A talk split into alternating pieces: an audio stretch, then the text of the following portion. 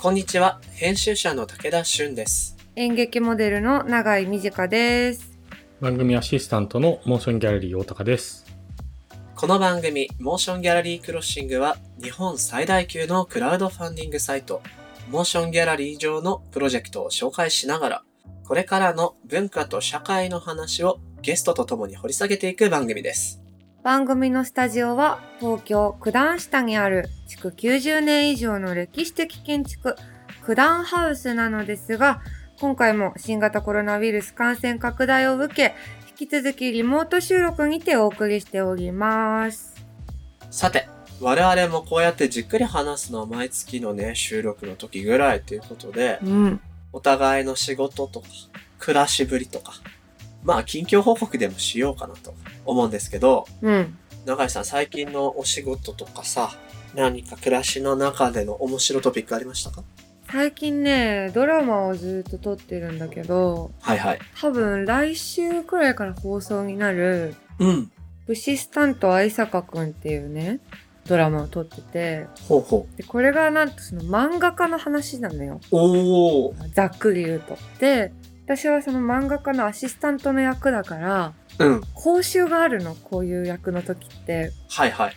で、漫画家の先生が来て、G ペンとか、トーンの貼り方とかをさ、教えてくれるわけ。やば。めちゃくちゃ、永井さん、それ嬉しい時間じゃないのそう。しかも今一番さ、その、5、6年ぶりの漫画大ブームが来てる中での、それだからさ、はいはいはい。やばくて楽しさが。でその撮影場所もさ漫画家先生のお家のセットだからうんうん。私の机もさ漫画家セットがあってジペンとかミリペンとかあとあのマーカーがいっぱいあったりするからさうんうん。書き放題なわけじゃあ、アシスタント用の机っていうのがちゃんとセットの中にあって、そうそこに永井さん通うわけだよね。通うのよキャラとしては。だからもう芝居しに行ってんのか絵描きに行ってんのかわかんないよね、まあ、絵描く芝居だ から、ね、どっちなんだみたいな。うん、もう夢中でさうんうん。絵が上手くなった気がしますマジか、うんこれのおかげ で家にもちょっと欲しくなっちゃいそうね。そうなんだよ。あのセットが丸々欲し終わった後どうするんだい。ろうね。ねえ。この G ペンってどうするんですか記念でちょっと一本もらいたいな、ジーペン。ね買わないかな。書き家で漫画描きな よ。たい、書いてみたいなってすごい思った。楽しそう。楽しい毎日です。なるほどね。ドラマも楽しみに待ってます。ぜひ。僕はね、仕事の話と趣味の話どっちがいいですか趣味かな。趣味は、うん。年末年始あたりから始めたブラジリアン柔術。はいはいはい。これね、うん。まだちゃんと続いてるんですいよ。やー、立派。すごい。で、続いてるどころか熱量上がってきうて、ん。週にまあ2回ぐらい行ってるんだけど、うんうん。技がね、増えてくるわけ。うわこれって格ゲーなんですよ、要は。まあ、格闘技だからそりゃ格ゲーなんだ けど、ー。うん。ちょっとずつ技が使えるものが増えてくると、うん。その仕組みを知ってるから、相手にかけられてた技も防げるようになってくる。おー。プレイヤーランキングみたいなものが、ちょっとずつ数字が上がってるような気がしてくる。っはえー。面白いな。てなると、どうなると思うえゲームの場合さ、少しずつ育っていったら、うん。やっぱ対戦したいじゃないですか。確かにね。知らない人と。うん、したい。オンラインでどんぐらい強くなったかなっていう対戦をしたい。うん。ゲームの場合。はい。まあ実際な世界なので、これはですね、試合に出たいなって思い始めるわけです。すげえ。で、8月に試合を大会にエントリーすることになりました。うわあ。怖いえ、すごいね、武田さドキドキするよ。ん。みんなで行くよ、行けるんなら。 応援しよそう、応援行きたいよね。う。なんかみんなで横断幕作りましょう、横断幕。八王子の方らしい。あー、行く行く。リングネーム作んなきゃ。うん。ニックネームね。階級があるので、うんうん。減量しないといけなくて。はあ、すごいな。本気だ。実際の体重より低いクラスでやった方が、うんうん。みんな下げてくるから、うん。へえ。普段の体重のクラスだとやっぱりめっちゃマッチョの人が減量してそこに合わせてくるからパワーが全然違っちゃうんだ。そっかそっか。ということで僕8月20何日までに6キロ落とします。 6キロすごいんだけど。先週からオートミールとか食べてますよ。ええもう格闘家の話聞いてるみたいな。いや、でも初めてだからね、ちょっとそれ自体、うんうん。楽しうーん。い。どこまで自分の意思で体をコントロールできるかみたいな。確かに。そうだよなこれで減量失敗して出場できなかったらウケるないやー、そしたら超飲もうんそしたら蝶の。超食って蝶の。う。そうしよなので、毎月報告しまう。す。 ぜひ。どんぐらい落ちたか。うん、お願い。楽しみ。それこそもしもシーズンの皆さんには体重ごとに報告しようかな。やってほしい。あお願いしますうんで食べたものを教えてほしいわ。あ、アプリで。撮ってるから、それもシェアします。ぜひ。いや、意外と近況話すと楽しいね。ね。たまにやっていきましょう。それでは始めていきましょう。武田俊と。長い短がお送りする。モーションギャラリークロッシング前回に引き続きゲストに Me&You の竹中真紀さんと野村ゆめさんをお招きします。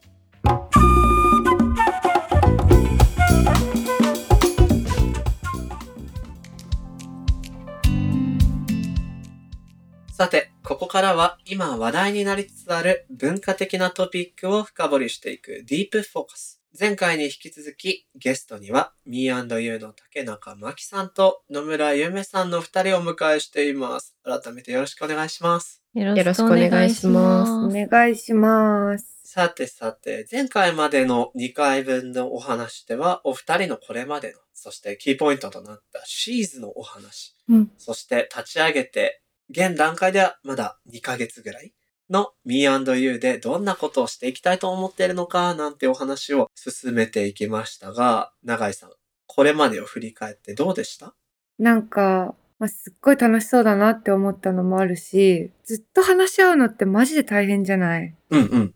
だから、なんかやっぱ諦めちゃうっていうか、ちょっともういいや、みたいに私はすぐなっちゃうっていうか、うん一人でやろう、みたいな。でもなんかそれって微妙だなって思った。 バディが欲しいなって思った。欲しいなって思った。 探してこうぜ。うん、素敵です。でも大変ですよね。いやー、すごいと思う、本当に。結構ね、喧嘩もするんですよね。私たちはね。あ、本当そうですね。大きめの喧嘩も何回かしてますね。何回かしマジ か。歴史に残る、ちょっと二人とも無口になる。そのことを思い出した。あ、あっそうなんだ。あの時期ね、みたいすごい。わ、それは意外だな。 そっか。あでも安心する。えー、ちょっとその話はまた今度別の場所で聞かせていただきたいですね。な。ぜひぜひ。確かに。ぜひぜひ。でもね、それ以外にも今日聞きてみたいことがいっぱいあって、うん。っていうのはまあ恒例のコーナーとして、はい。ゲストにですよ、特集にちなんだ、あるいは個人的に、今これがとても大事なんですっていうね、作品とかうんうん。を紹介してもらう時間を設けてるんですが、お二人にも今日おすすめのものを持ってきていただいたということで、じゃあ、ゆめちゃんからお願いします。何でしょう私は、今回テーマが生活の中から創作が生まれるそうです、そうです。ことだったので、すごく渋い本なんですけど、ほうほ福音館書店のお工作図鑑。へー。う。めちゃくちゃ好きいいよね。 面白そ私も好き、これ。いいですよね。 これ、どんな本か、まずざっくり紹介してもらってもいいですかはい。これは、福音館書店がこういうシリーズをいくつか作られていて、うん。他にも冒険図鑑とか遊び図鑑とかいろいろあるんですけど、これは170種類の う。へ工作の仕方がうー。うん6000点に及ぶ豊富なイラストにより、すげえ。 6000点。作り方と遊び方、すごいです。もうほとんど工作のレシピ集みたいな感じなんですけど、うわイラストがまた細かい線画でさ、いいんだよね。ちょっと、長井さんに見せてあげてくんないー。超楽しそいいんですよ。なんか、例えばですけど、まあこういうパラシュートみたいなもう。のへがー。 あったりとか、もうよくわからないんですよ。ジャンピングヤジロベエとか、 ショッピングやしろべえ。あーむ、わかんねえ。面白い。全然知らない、でもこう堂々ともうありますって感じで書いてくるんですよね。 こういうのあるんでみたいな、あれで、あとアニメーションとか私すごく好きで、はいはいはいはい。やってみたいと思うんですけど、うわあ、面白そこれ本当アニメーションの多分始まりう。うんうん。最初アニメが生まれた時の映像の方法でくるくる回して、うんはあ。絵が動いてるように見えるっていうようなうんうん。仕組みを作ってみようだとか、すごくいいんですよね。で、使うものは簡単なもの。いいなこれ私、小学校の時の図書館にさ、うんうん。結構いろんなシリーズが並んでて、はいはい。めっちゃ何度も借りた記憶があります。あ楽しいな僕は本は買ってもらえるお家で、このシリーズは揃えてもらった記憶があります。わーへ豊か。で、男子だからさ、やっぱ輪ゴム鉄砲とかをさ、あ。あ大量に作って、片手に2つずつぐらい持って、最強になったりとかしてました。私それぶつけられてた輪ゴムでこう痛いとかやめてみたい被害者が。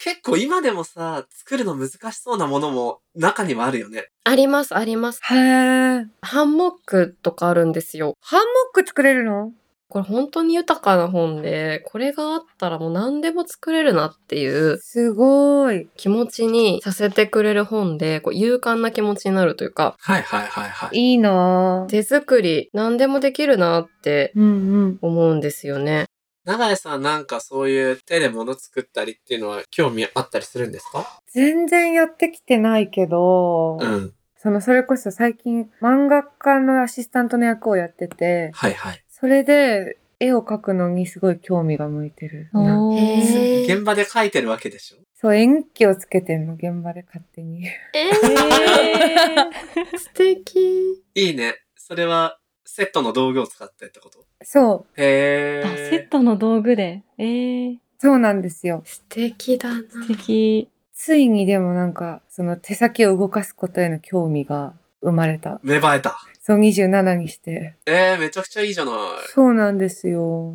でもさ、あの、ゆめちゃんがこのタイミングではい工作図鑑を今レコメンドしてくれたのはなんでなんでしょそうですね。なんだろうって思ったんですけど、ううん。こう作ることはもともと興味があることではあるんですけど、うん。うん、今自分で編み物してたりとか、うんううんん。、うん。なんかちょっとしたもの絵を描いたりとか、本当にコロナになる前からやりたいなって気持ちはあれど、やっぱりもっとそうじゃないか仕事しなきゃとか、うーん。あとすぐ外に出られてたので、うんううんん。うん。遊びに行っていろんなもの見てみたいなことに楽しさとか自分を満たしてたんですけど家にいることが増えてやっぱりこう自分で作り始めようみたいなことが増えた時におお。なんかすごくできた完成もすごい最高なんですけどうん。やっぱりこういうレシピ集みたいなものとか編み物してる時もうん。あ私こういうもの作れるかもしれないっていう希望がうん結構自分を生かすみたいな感じがすごくあっておお。なるほど。前、まきちゃんとも一緒に編み物したんですけど、本当に最初、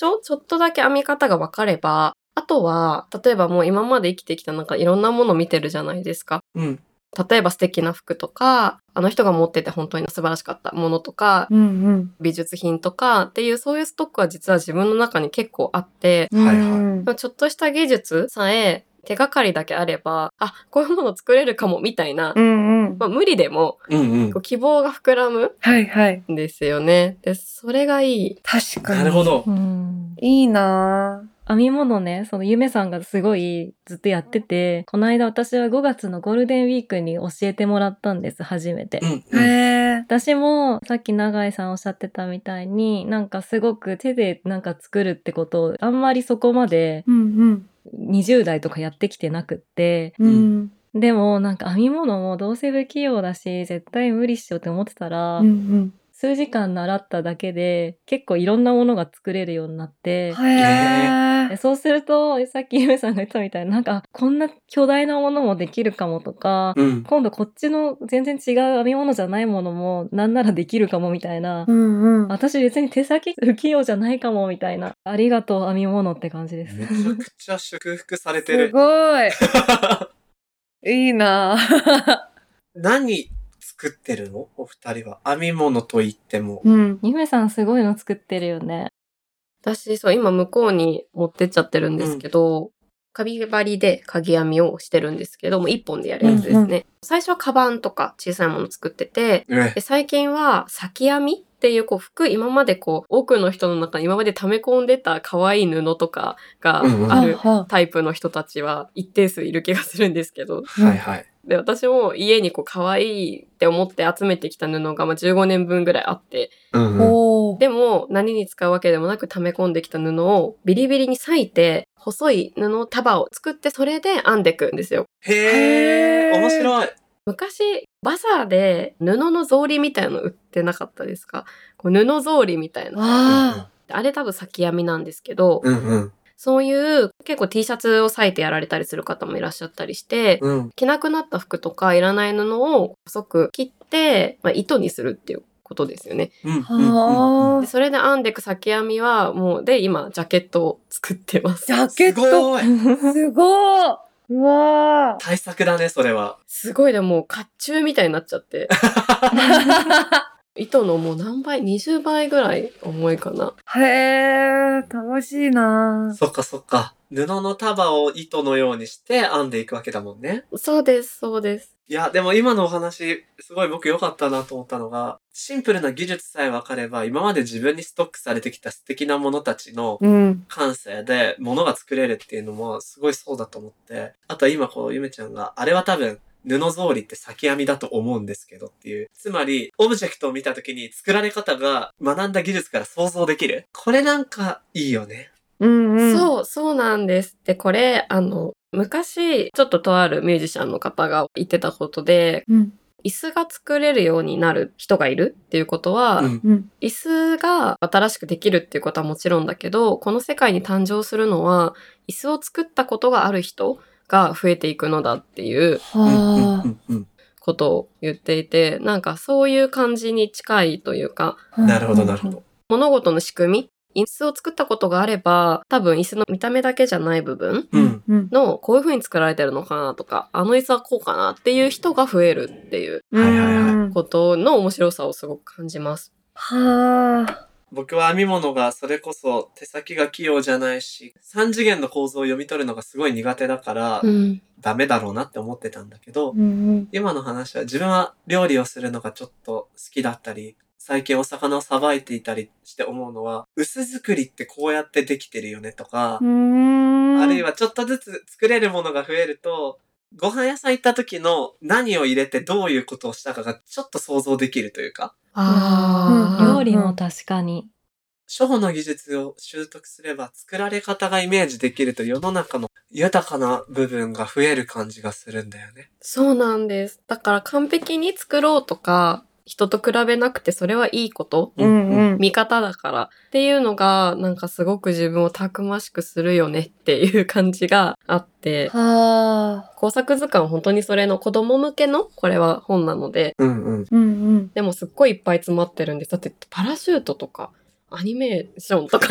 すごなんか見い。るだけで面白そうだね。そうそうそう、そうなんですようんう、ん本当に。いいなうぁん。ぜひぜひおすすめ、おすすめです、本当に。大人が読んでもすごくいいと思います。いや、すごくいい話を引き出していただいた。じゃあ、じゃあ、お待たせしました。まきちゃんもおすすめの何かを教えてください。はい。私はですね、今日テーマのすべての創作は生活から始まるっていうことで、うん。これね、日記なんですけれども、わお。はレッドストーンダイアリーっていう日記帳で、私は去年の分から買い始めたので、2冊持ってるんですけれども、うんあ。うん。うん。私もゆめさんも多分日記書くことにすごく関心があり、とても日記を愛しているううんん。のかなと思うんですけれども、あと手紙とかね、そういう知的なことを書き記すことに対する興味みたいなものがうんうん。あるのかなと思っててなんかそういうところから企画だったりとかあの今やってる仕事も生まれてるなってところもあるんですけどもこれはねあのロンドンのレッドストーンプレスっていううんうん。家族経営のパブリッシャーのところが、まあ、33年間ずっと毎年作り続けている日記帳すごい。へこれも33年前からこのシリーズがあってで何が面白いかっていうと、うんうん。うん。毎年テーマがあって、それによって中にこういろんな作品があるんですけど、それがキュレーションされていて、ほ2021年の方は、エブリデイ・プレジャーズっていうテーマで、う。うんはいはい。作品をキュレーションしてるんですけど、テーマがあるんだ。毎年。そう。で、なんか本当にね、いろんな作品がこんな感じに、こっちが各エリアで、こっちがいろんな作品が載ってるんですけれども、ほうほうへー写真だ、これ。これは写真なんだけど、まあなんかティルマンスとか、そういううんうん。最近の方の作品もあれば、なんかもうロダンとかボナールみたいな、うんま。あすごい昔の作品とかもあって、うんうん。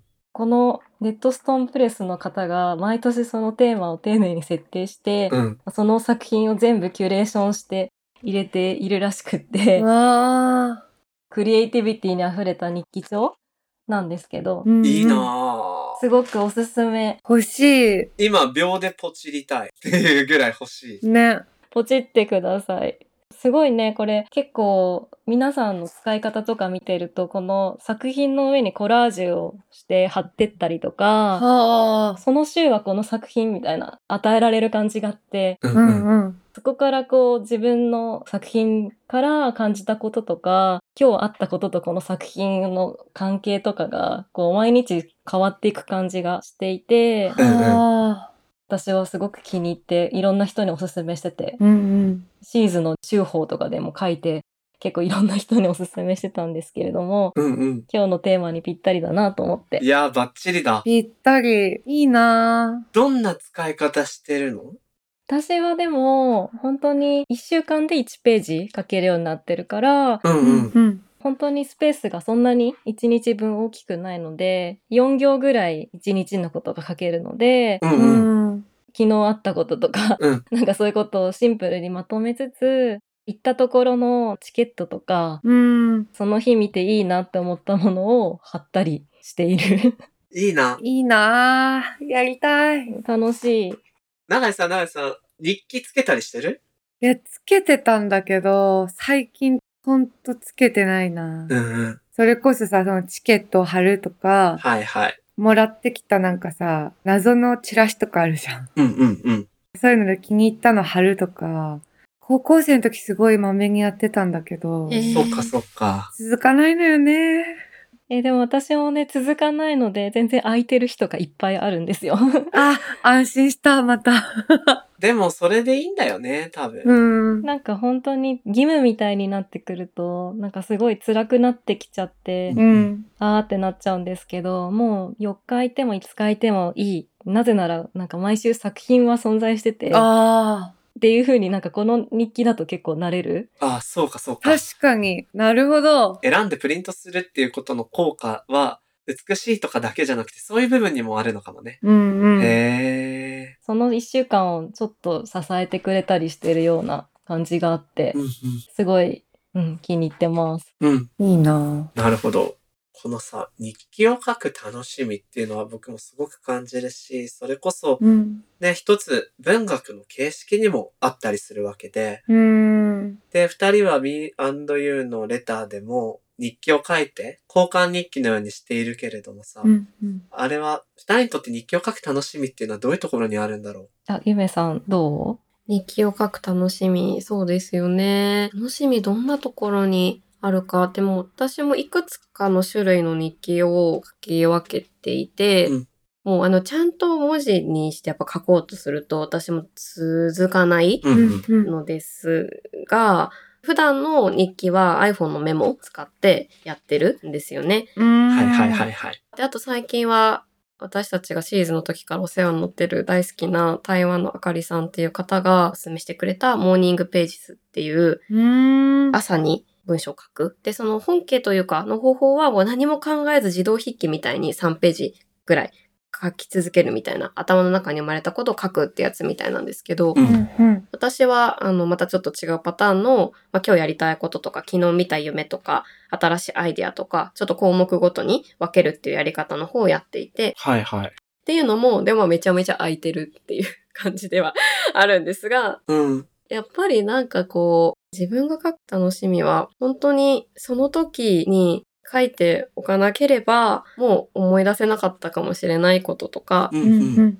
忘れてしまって流れてしまっていたかもしれない風景みたいなことがそこにあったんだなっていうことは何にもならないんですけど 別にう。うんん。なんかそれで超人生が成功するとかうん。そういうことでは全くないんですけどうん。でもそういうものが確かにあるしっていうことをこう知ることができるっていうことを忘れたくないというかなかったことにしたくないみたいなのがうん。すごく大きいところがあるかなって思ってます。なるほどな。はあ。モーニングページーズっていうのはアプリのこれは手法アプリもあるのかなでも手法でそういう手法があるみたいで。なるほど、なるほど。いいな。私もね、さっきの自動筆記タイプでモーニングページズはやってて、うんうん。すごい精神的に落ち着く。へえ。あ、そうなんだ。何も考えずにただ書いていくの。そうですね、モーニングページズは紙に割とそんなに大切にそこまでしていないノートを私は使ってるんですけど、うん。もうとにかく思ったことを何でも書いてて、へえ。で、それはあんまり見返さない。吐き出すだけうんうんあうあ、んはいはいはい。にしてて、さっきのレッドストーンダイアリーは、うんもうちょっとまとめて書いて、見返したりとかするようなうんうんために使ったりとか、あと携帯の日記も使ってて、すごい。結構分散しすぎてよくわかんないんですけど、でもその時の気持ちに合った方法でやると、すごい自分の心的にもすごくいいと思うし、うんん。あとは私はその見返す日記みたいなのもすごい助かるなと思ったことがあって、自分がすごく、例えば何かで悩んでた時に、じゃあ数ヶ月前をバーって振り返ってみた時に、あ、全く同じことを同じように悩んでて、おお、うんなんかこうやって乗り越えてるみたいなのもうすっかり忘れてたけど、なんかその時乗り越え方を知ってたんだって思うことを忘れちゃうから、ああ、日記で思い出すみたいなこともあって、確かにあ。もう示しておいてくれてたんだ、みたいなそね。うそうそう、うんうんうんうん。忘れてたわ、みたいな。うんうん。あと書くとちょっと冷静になれるというかそれもね、あるよね。そうだうね。ん確かに。不安なこととかを、そのモーニングページでそういう項目を作って書いてるんですけど、すると、うんうんあれなんか毎日このことで悩んでるな、みたいなうん、うこんとを思って、でもこの悩んでることで私ができることは、多分悩んでることの20%ぐらいで、他はその日にならないとわからないことじゃんとか、おお。みたいなことに、はいはいなんか前ちょっと勉強というか取材をさせていただいたその臨床、うん、うん。心理師の方とかもこう外在化するみたいなはいはい。こう書くみたいな話で、まあ、その手法だと思って取り入れてるわけでは自分の中ではなかったけど、うん。書いてみると、あ、なんかすごい不安に飲み込まれてみたけどって、ちょっと距離が取れたりとかうっうんうんううん。ん。ていうこう、でまきちゃんも話してた癒しになるとか助かるとか、ううんんうん。あとは本当にニュースレターでも何度か話してるこう自分のためだけに書く言葉うん。うん。がやっぱり必要だなっていうのをすごく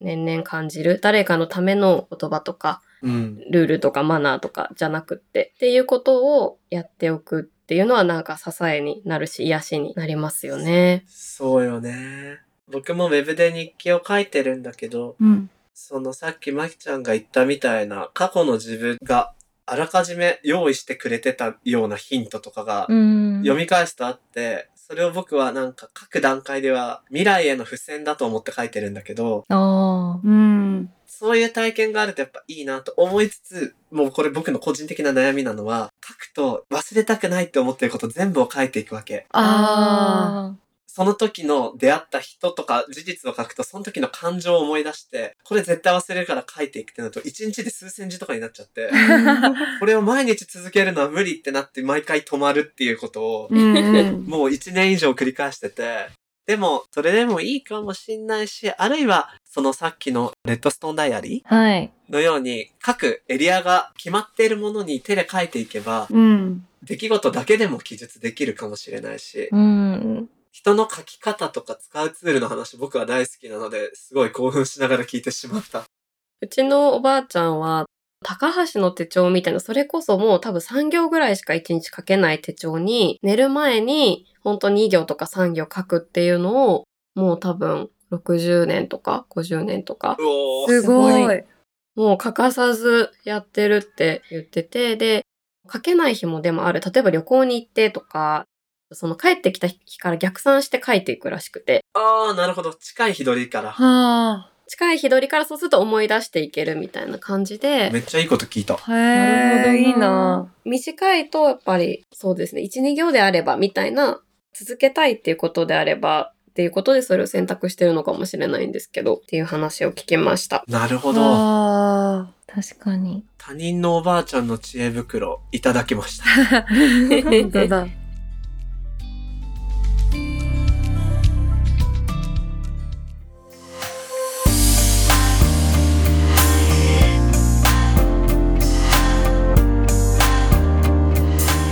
さて、ここからはモーションギャラリーで現在挑戦中のプロジェクトの中から特に注目してほしいものを紹介するホットプロジェクト。大高さん、今日はどんなプロジェクトが来てますかはい。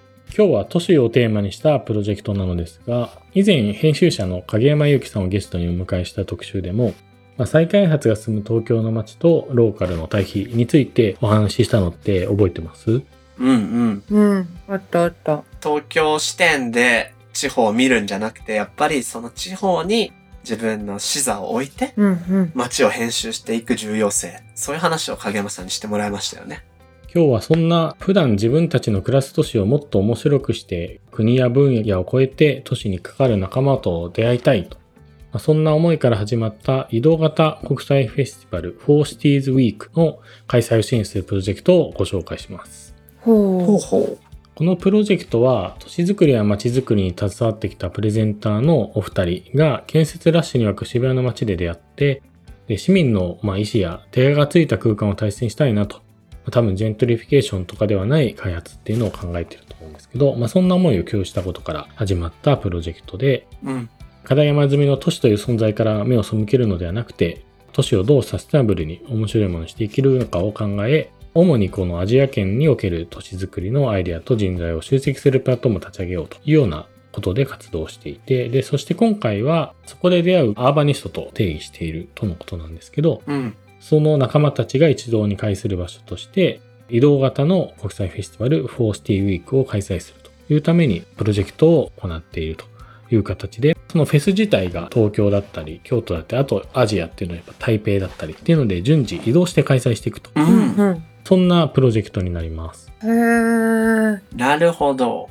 このね、フォーシティーズのお二人、うん。実は僕が編集長しているミールで取材をしてまして、ほう。もうすぐ記事が出るはず。僕ちょっと担当してなかったんで、残念ながら二人にはお会いできてないんだけど、うんうん。取材行ったチームから本当に素敵な二人だったって言ってね、へえ。もう行きたかったって思いながら過ごしてたら、うんここでモーションギャラリーのプロジェクトとして今再開したわけなんですけれどもう、 ん。ねもともとこのフォーシティーズのお二人はいろんな国のちょっとした街づくりのアイデアレシピみたいなものを収集してまとめるウェブサイトとかもやっていてえ。、うんうん。今回はそういった知見を元に開く移動型の展示フェスティバル。へえ。そんな感じになっていそうですね。うんうん。え、どんなことが行われるんだろう気になるよね。うん。気になる。うん。でもなんかそれこそ、うんと、彼女たちがこういうことをやろうとしているかっていうところまではしっかり僕も把握できてないところもあるんですけど、うんうん。最近街のさ、なんていうのかな、タクティカルアーバニズムっていう言い方をしたりするんだけど、はちょっとしたベンチを公園に設置する。あ。うんうんうん。みたいなことだけで人が集まってきて、トークイベントがそこでできたりみたいな、はいはい。ちょっとした工夫で街の見え方って変えられるよねっていうアイデアがね、すごく増えてるんですよ。へえ。なんかそういうことも彼女たちもやっていたっていうのもね、取材の中で聞いてて、ううんんううんうんんうん。このフェスティバルでも東京、京都、台北との3会場で巡回していくそうなんですけど、うん。常設の展示以外にもトークセッションとか、はいはい。ミートアップ、その彼女たちが言うアーバニストたちが集まり合うことを目的にしたイベントう。ーん。うんうん。他にもなんか実際に手を動かすワークショップとか映画の上映とか、へえ。あとは街歩きのツアー、そういうものも予定してるみたいですね。楽しそうだな、なんか。最近街歩いたり、長井さんしてる久しぶりにね、代々木公園散歩したわ、この間。おお楽しかった楽しかった。なんか椅子がさ、今さ、なんか封鎖されてるじゃない、うんうん。はいはい。結構どこも。たまらないようにね。そう。だからもともとなんか街ってどうだったっけみたいなのが分かんなくなってたな。わかる。それにさ、えっと、コロナ関係なく東京都市部うん。顕著だけど、どんどんベンチとかそういう公共のさ、休める場所みたいなのが撤去されていってさ、おそ金払わないと休憩もできないようなう。、ねえ。そういう作りになってるじゃない。うん、なんか意地悪な椅子多いよね。ビジュアルな椅子多いよね。半分立っとけみたいなさ。そうそうそうそう。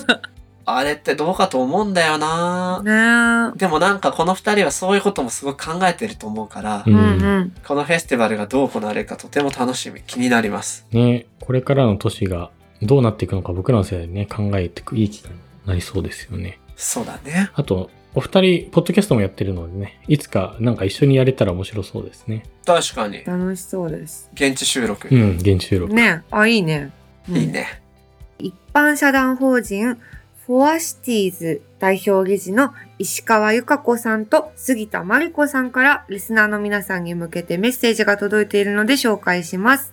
どうしたら今日や明日数十年後の都市の生活を楽しくできるでしょうかどうしたら与えられた空間に生きるだけでなく自分たちの日常を自分たちの手で作っていけるでしょうかこのフェスティバルを通じて皆さんと考えていきたいと思っています。期間中は常設展示、ワークショップ、街歩き、映画上映、物販などなど都市をテーマにしたたくさんのアクティビティを用意しています。ワクワクした遊び心を持って都市で活動する人たちを国や分野を超えて応援していきたいと思っております。ご支援どうぞよろしくお願いします。ということです。なるほどです。いいやー、どんなことが行われるのか、そして我々のコラボレーションよかったらできるかもしれないね。うん、ねなんか今度そういう展開もね、これに限らず、番組とホットプロジェクトオーナーとのコラボみたいなことも考えていきたいなっていうきっかけをいただきました。え。はい。石川さん、杉田さん、どうもありがとうございました。このプロジェクトは、モーションギャラリーで8月11日まで、ぜひチェックしてみてください。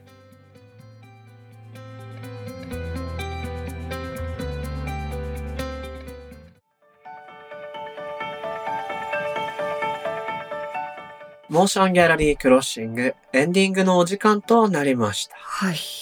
さて、この特集も3話目になりましたが、永井さん、今回はどうだったなんかおすすめをさしてくれたじゃない二人がうんうん。ちょうどなんか家向きでよかったよねああ、確かあに、おーすすめしてくれたものが両方、家の中で楽しめるというか。そうお家でのさ時間をより豊かにできるグッズだったからさすがだな、ねさすが欲しいあれなんかさ、日記を僕続けたくて、うんでもなんかあんまりうまくできてなかったから普通に買いたいと思ってたんだけど、うんうん我々のオンラインコミュニティ、もしもし文化センターでもなんかそういう日記っぽいさ、うん取り組みできてもいいかもね。いいねみんなで日記書くチャンネルとかを作ってさ、あ楽しいーみんなが日記書いてるだけなの。産業日記みたいなね。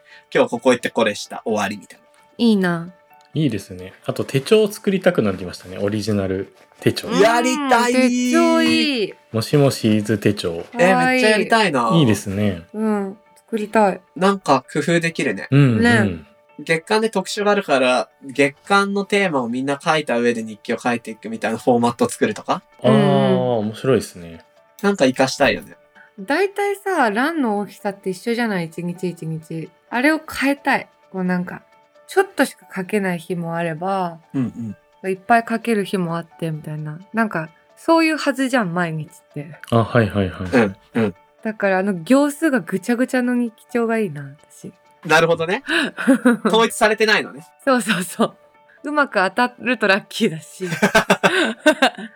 何にもなくてもいっぱい書かなきゃいけない日もあるみたいそうな。そうそう見つけなきゃみたい なそれ面白いです ねう。わ、それも楽しそうだねう。んえー、ちょっとこういうことも考えていきましょうね。ねさて、ここではいつもリスナーの皆さんから番組にいただいた感想をご紹介しているわけなんですが、うん今回番組2年目を迎えたということで、そしてもしもし文化センターのオープン、こちらも記念して、これまでのゲストの皆さんから応援コメントをいただいてますので、少しずつ紹介したいと思います。ほい大高さんお願いします。はい。えっ、と、ミニシアターエイド基金を取り上げたまさに、えっ、と、開局当初というか、エピソード1、2のゲストでお越しいただいた、えー深田浩二監督から応援コメントをいただきました。うん1周年おめでとうございます。